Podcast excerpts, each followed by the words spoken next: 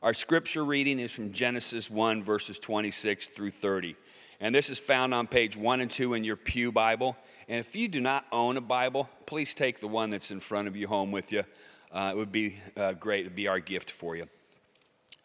Then God said, Let us make man in our image after our likeness, and let them have dominion over the fish of the sea, and over the birds of the heavens, and over the livestock, and over all the earth, and over every creeping thing that creeps on the earth. So God created man in his own image. In the image of God, he created him. Male and female, he created them. And God blessed them.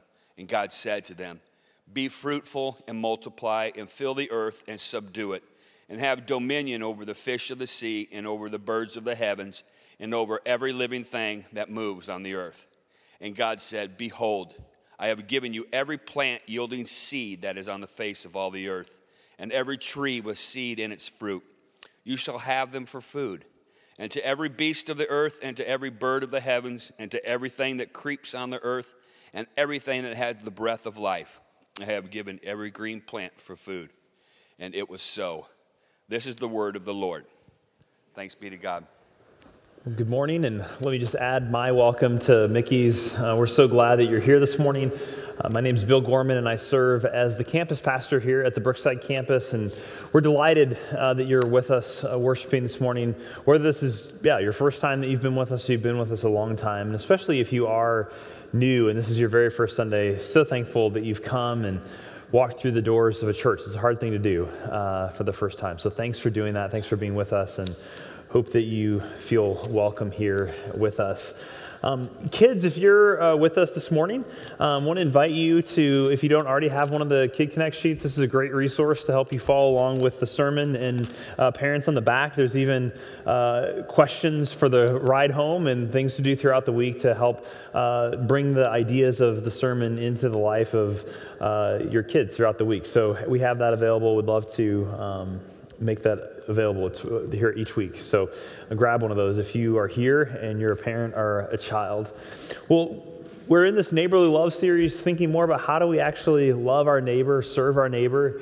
And uh, I want to begin uh, our time by asking for God's help as we look at His Word. So let's do that now. Father um, in heaven, you are a God who is created. And we just heard Mickey read that. And you created by speaking and you continue to speak and make a covenant, make a relationship with us through the promises that we find in your word, the Bible. And so I pray that this morning that we would hear from you afresh in these words of Scripture, uh, and that you would teach us and encourage us and challenge us. In Jesus' name, amen. Well, does God care about getting things done? Does God really care? Is it spiritual to be productive, to create, to get things done? Those were questions that kind of came to me in that, at least that level of clarity, uh, when I first read the book What's Best Next by Matt Perman. And that be- book has ended up having a pretty massive influence on my life. But I need to back up a few steps to let you know how I got there. Because if you were to ask me that question earlier on in my life, does God care about productivity? Does He care about getting things done? I think I probably would have scratched my head a little bit and said, well, I guess, maybe not really, maybe a little bit. Um, but I probably would have said something, well, like Christians should think about this, and that's good for like business and for the workplace, but should be careful not to get too much focus on productivity so that doesn't distract us from you know, the really important things like reading the Bible and praying. But then I went to college and then into seminary and then into the world of, of work as a pastor.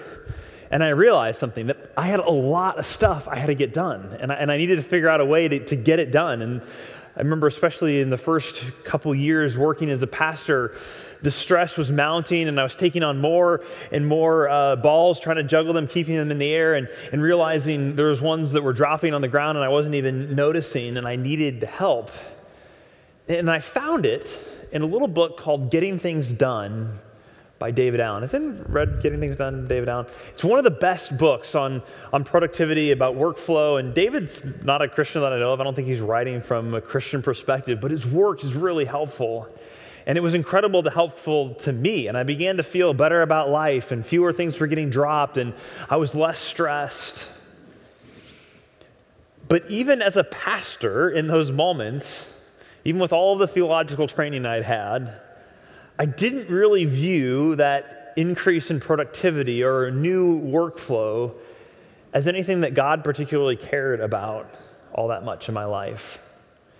I mean, yes, I come to a place where I thought that the work I'm doing matters to God, but that uh, productivity, how much I got done each day, and, and how I streamlined that work or not, I didn't think God cared too much about that.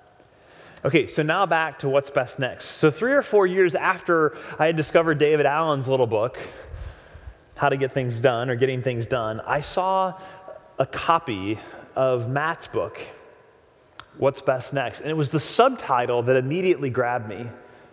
It was how the gospel transforms the way you get things done. And, and I heard in there that echo of, of getting things done by David Allen. I was like, oh, I got to read this. David Allen's himself to me. I wonder what Matt has to say. And so I, I ordered it. When it arrived, I devoured the book.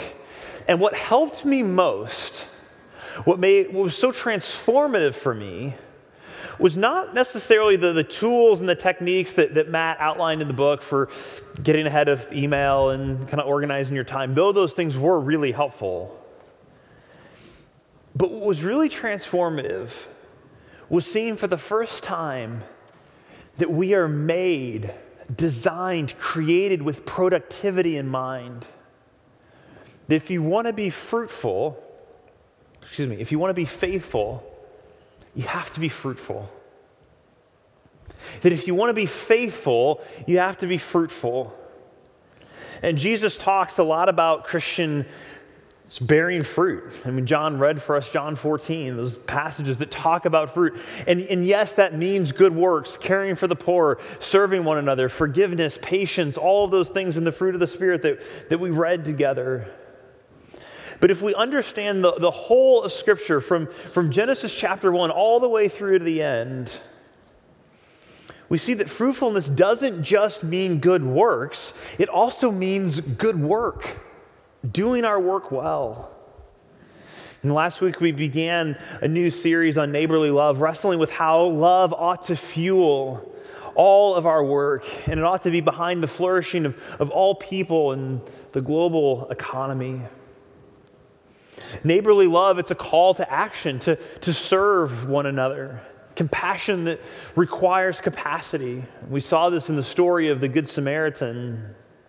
We also saw it last week in the Apostle Paul in his letter to the church at Ephesus, where he calls the Ephesians to no longer steal, he says, instead of stealing, which is economic injustice, he says we should do honest work, making a profit from our labors. That's economic fruitfulness, so that we can have something to help those in need. Economic generosity. We learn that work in and of itself is a good thing. And whether you get paid or not, whether you like your job or not, whether it's at home, at an office, at school, so, last Sunday was meant to lay the groundwork, so the foundation for all of us as we continue to try to connect Sunday to Monday, to connect our faith and our work and, and even economics, the broader way that we cooperate in our work together. And this morning, we're going to dig a little deeper into the specifics. And I want to begin where the Bible begins in Genesis chapter 1. So I invite you to turn there with one of the Pew Bibles or look it up on your phone. I want you to look at this text with me. And as we do, we're going to see that you and I were designed for fruitfulness.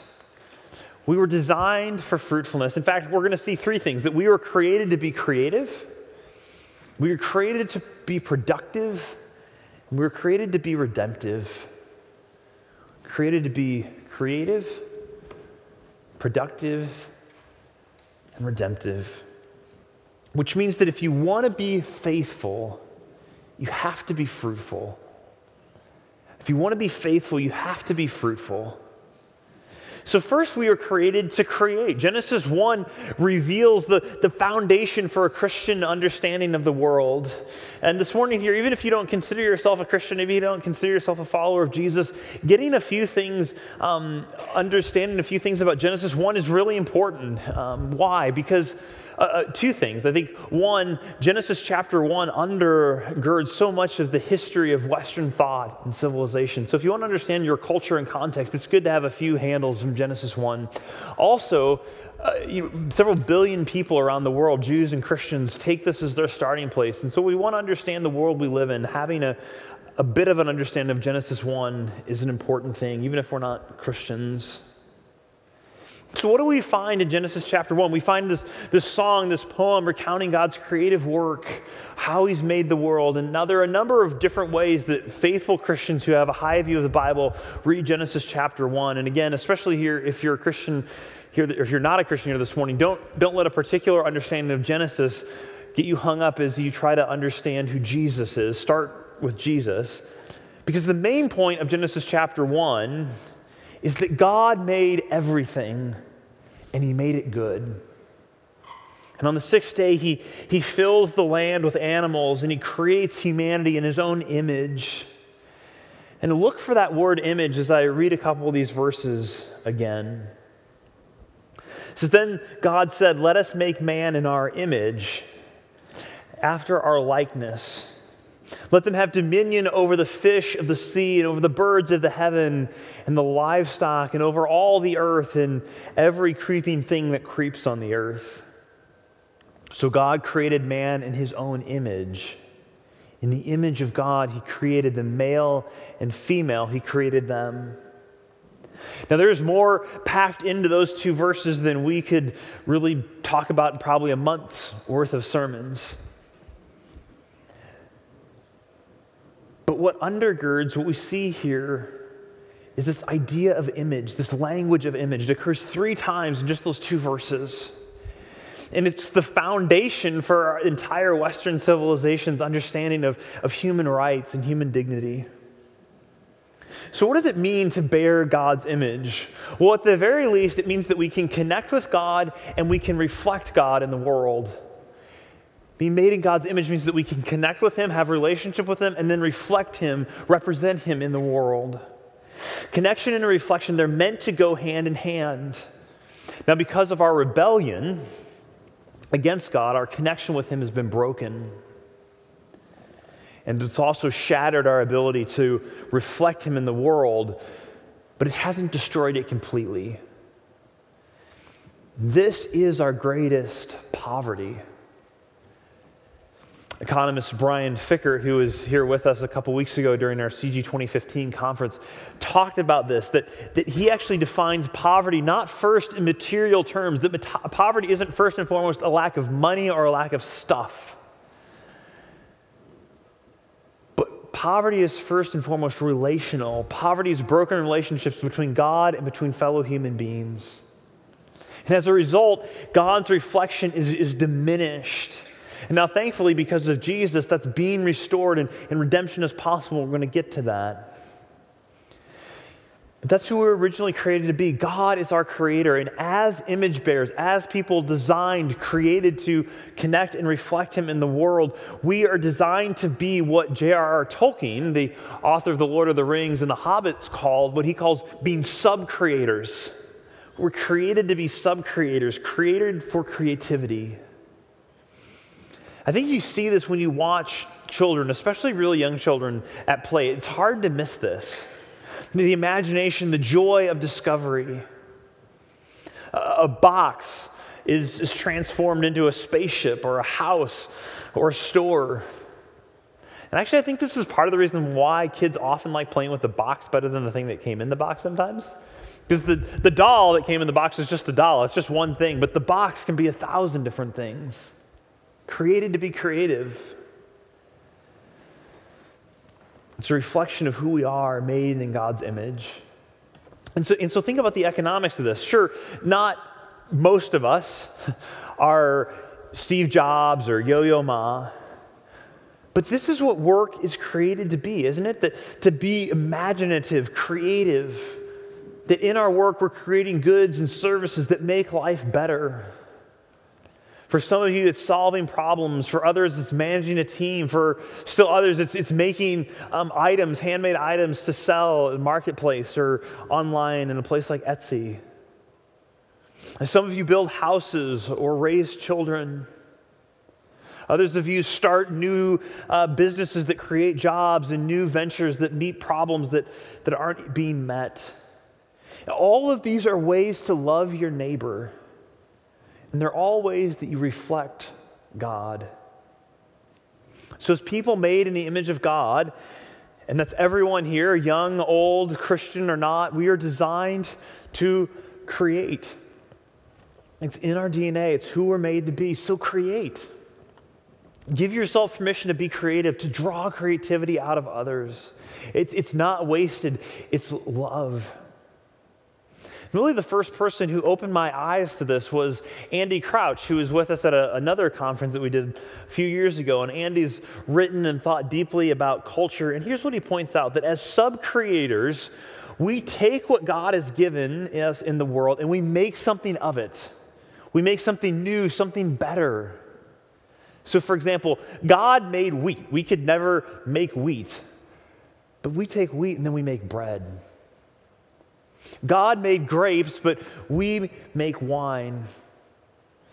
God created sand and oil. And we take those things, sand and oil, and, we make iPhones and iPads out of it, right? Because what is your phone but sand that's been melted into glass and silicone and oil that's been turned into plastic? I mean, it's amazing, right? That you can take a handful of sand and oil and then create a device like that. It's amazing. And yes, we've made bad things too. And we'll get there in a minute. But there's also so many very, very good things. And kids, it's kind of like God has given us this huge bucket of Legos. And we, we couldn't make the Legos, but once we have the Legos, man, the possibilities of what we can build is endless. And when we do that and when we do it well, we reflect God and we love our neighbor.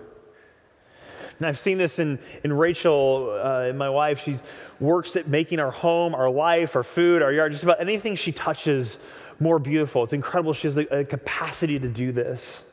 And whenever I hear Rachel tell, tell the story of how she came to Christ community and, and, fell in love with it as a, as a really a high school student, early college student, she always talks about that. She's like, this is the first church that I went to where I felt like there was an appreciation for beauty and creativity in and of themselves. And as a person who was so creative, finally feeling like, wow, like it really affirmed those things in me of who God had made her to be. You do this in your work as engineers, as project managers, as event planners, welcoming people creatively in hospitality, as teachers and parents and grandparents, calling forth the gifts and talents that God has placed in your children that He's given you to love in your classroom or your home. We were made to create. If you want to be faithful, you have to be fruitful. So, second, and these things are certainly intertwined creativity and productivity, but we're also created to be productive. We're created to get things done, to, to do stuff, to contribute. And we see this in verse 2 and 8 that God blessed them, and God said to them, Be fruitful and multiply and fill the earth and subdue it and have dominion over the fish of the sea and over the birds of the heaven and over every living thing that moves on the earth. Theologians call this the cultural mandate. And it's the, really it's the first item on the job description of humanity. And there's, there's five imperatives, there's five commands there to be fruitful, to multiply, to fill up the earth, subdue it, and have dominion. Now, clearly, we've distorted, distorted these commands along the way. We've taken subdue and dominion as license for destruction and value extraction rather than value creation. Even though, in just the very next chapter, in chapter 2, God defines those things as cultivating and keeping God's good earth, not ravaging and polluting. How we care for creation, the world that we've been entrusted with, really does matter. But we've also distorted the be fruitful and multiply part a bit. Because certainly it is about having babies, about filling the earth with human beings. But it isn't just about making babies. And we often miss this. I know that I have. Because you see, the Hebrew word there for fruitful is the word para, which includes both procreativity, having babies, but also productivity, getting things done, being fruitful in our work. And it's used in the Old Testament, the first part of the Bible, for all of those things. And it's often intertwined because back then, procreation and productivity were really closely tied together, right? If you're in a farming kind of economy, you have to have people to work the farm.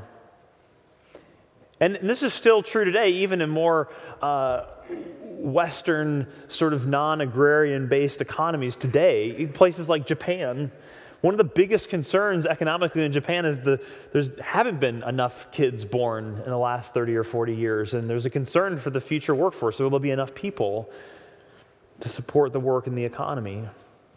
So fruitfulness is both procreativity and productivity together. You see this in Deuteronomy chapter 28, where there's a blessing on the fruit of your womb and on the fruit of the ground and on the fruit of your cattle.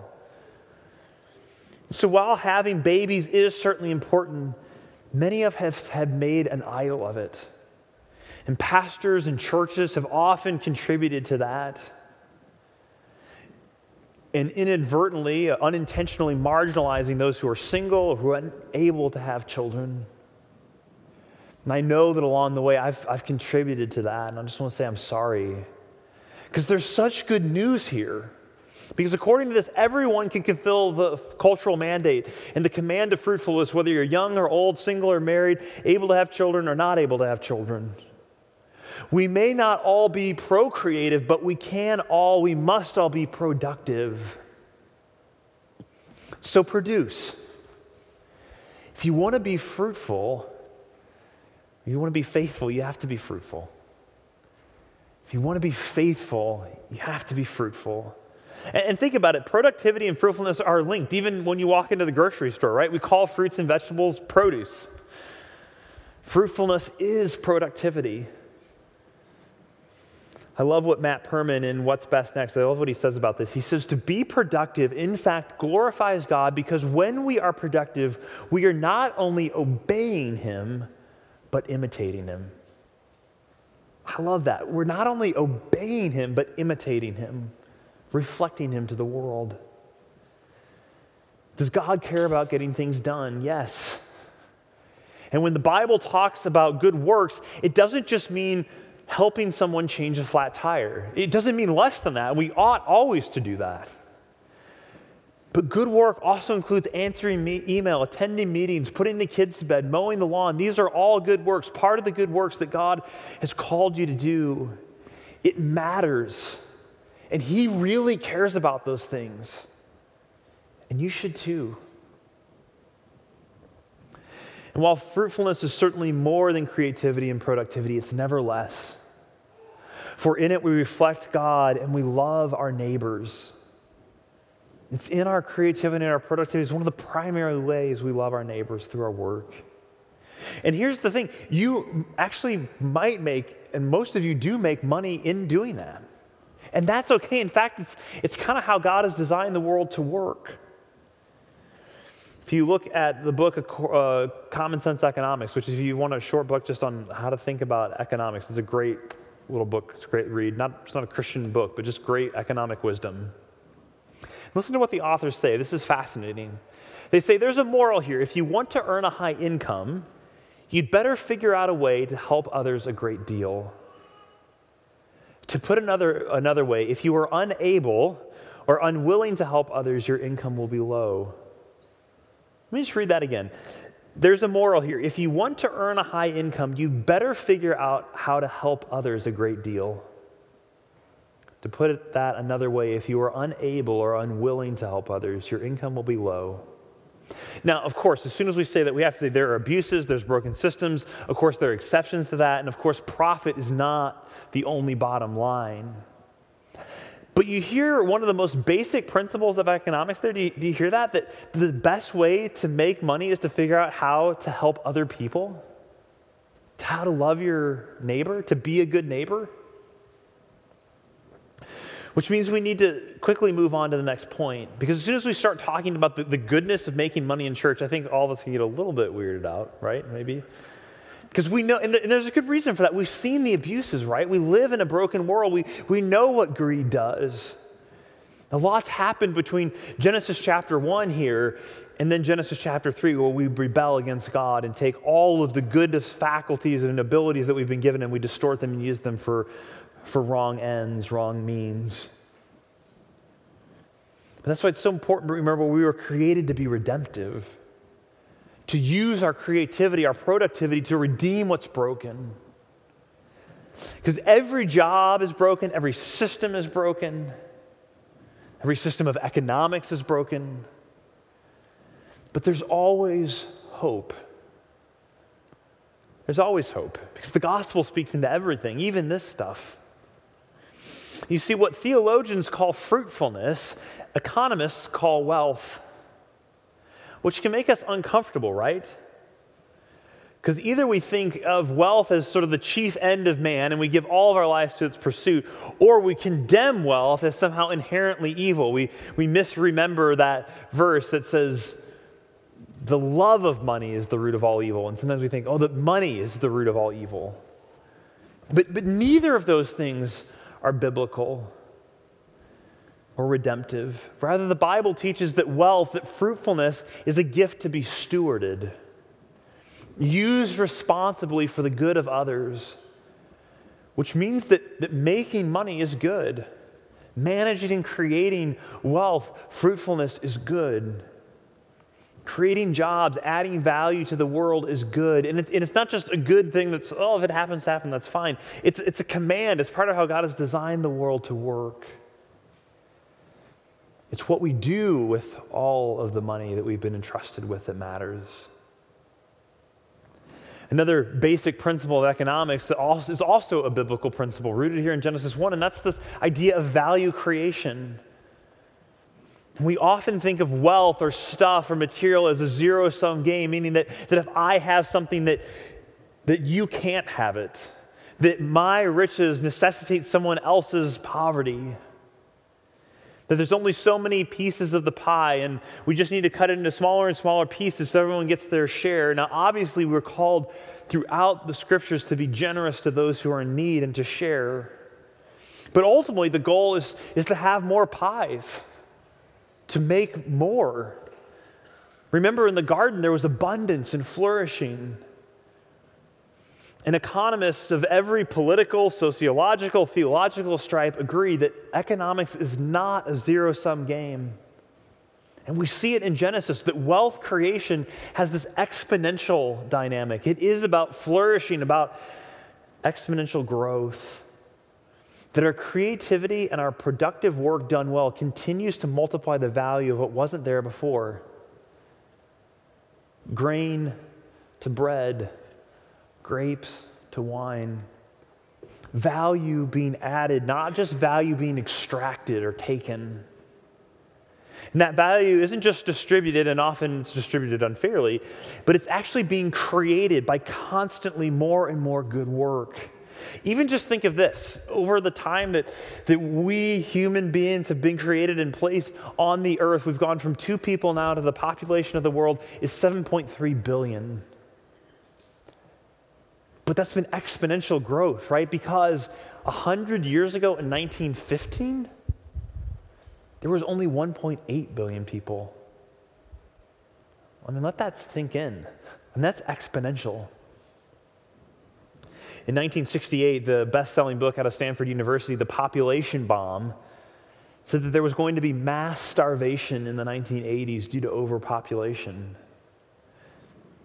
which didn't happen, but rather the opposite. In fact, over the last decade, more than a billion people have been lifted out of abject poverty and obviously, there's still a lot of work to do. And yes, we have made mistakes even in that process as we've figured out how to make crops have more yields. But here's the thing there's now a billion image bearers who are no longer in, po- in poverty. How is that possible with the scarcity of resources? You see, it's possible because every image bearer brings creativity and productivity. And in the free market economy, the, which is the best of the bad systems that we have, Jobs create more jobs. Creativity spawns more creativity. That's why almost all the economists disagreed with the population bomb book when it was published because they said, look, people are going to find ways to extract and create rather new value we can't even imagine yet. And it happened. And more people are able to flourish as a result, to be fruitful as God originally designed. Redemption is possible, even for broken people in broken systems. So redeem. Make something beautiful out of the ugliness.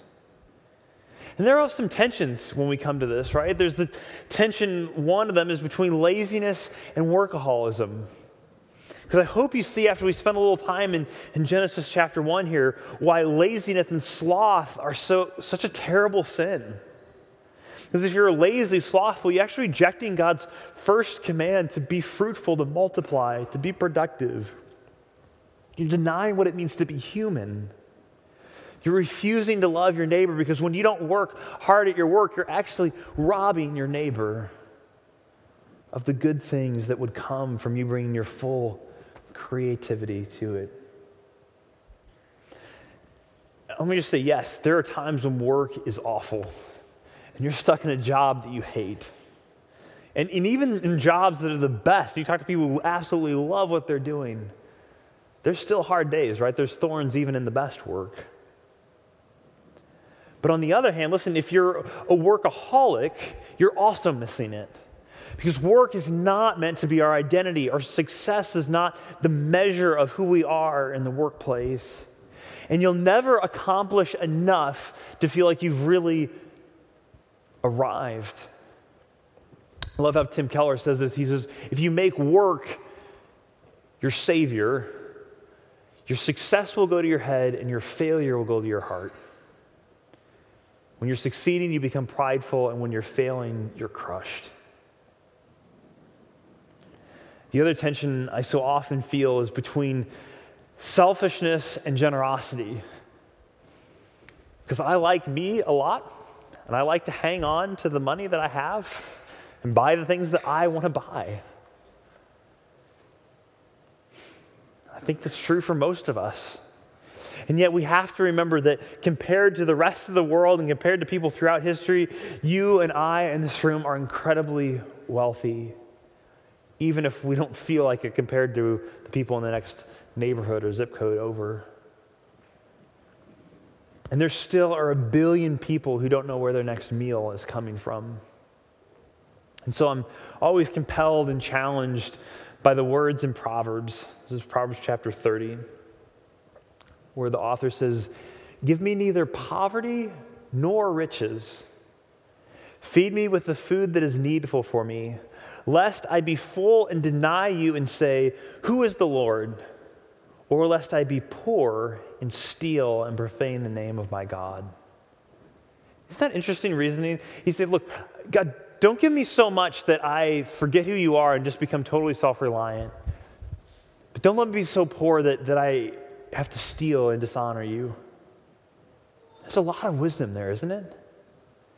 And if we can avoid extreme riches and forgetting God by eliminating extreme poverty, then we must.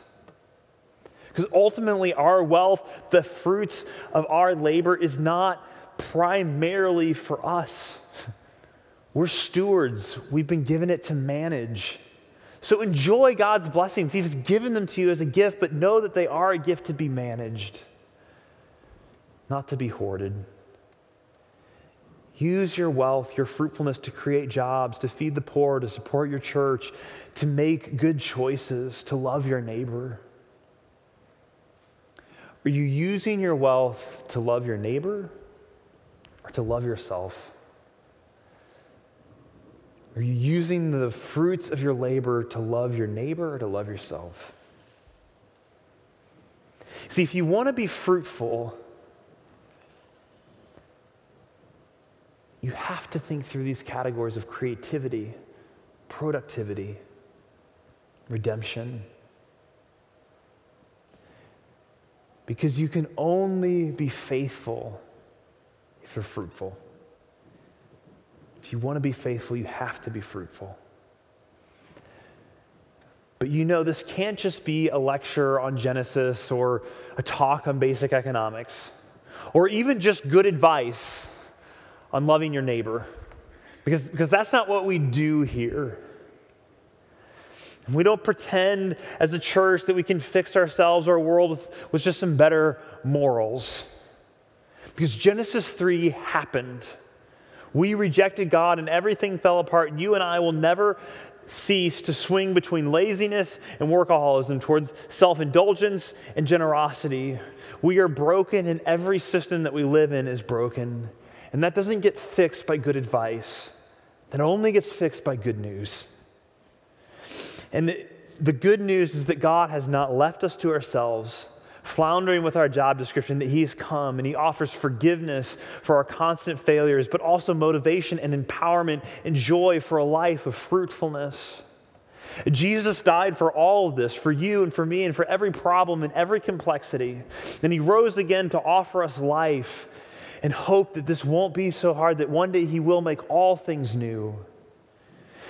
We have to realize Jesus was the most productive being in the universe and is.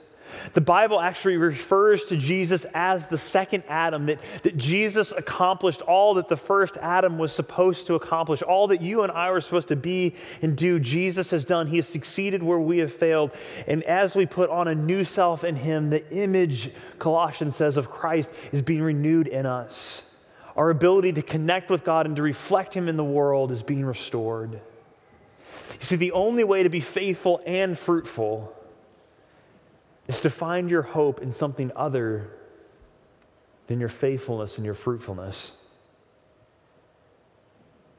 The only way that you're ever going to be truly faithful and fruitful is to find your hope in something other than your faithfulness and your fruitfulness, to trust in the one who is faithful and fruitful for you, to place your hope in Christ. Let's pray. Father in heaven, we're so thankful that you have created us with the ability to create and produce, and that you're redeeming us. Thank you for your word that challenges us and shines lights into to dark places of our heart. I know just even as I reflected on the, this question of am I using my wealth to love my neighbor, to love myself, I was convicted anew. Forgive me, Father, for how I haven't managed my money well. I haven't used the gifts that you've given me well, for the times when I work half heartedly. Pray that you would forgive us for those, forgive me for those times, and give us new energy and new life and new motivation to understand if you've called us to use our work for the good of others and for your glory. In Jesus' name, amen.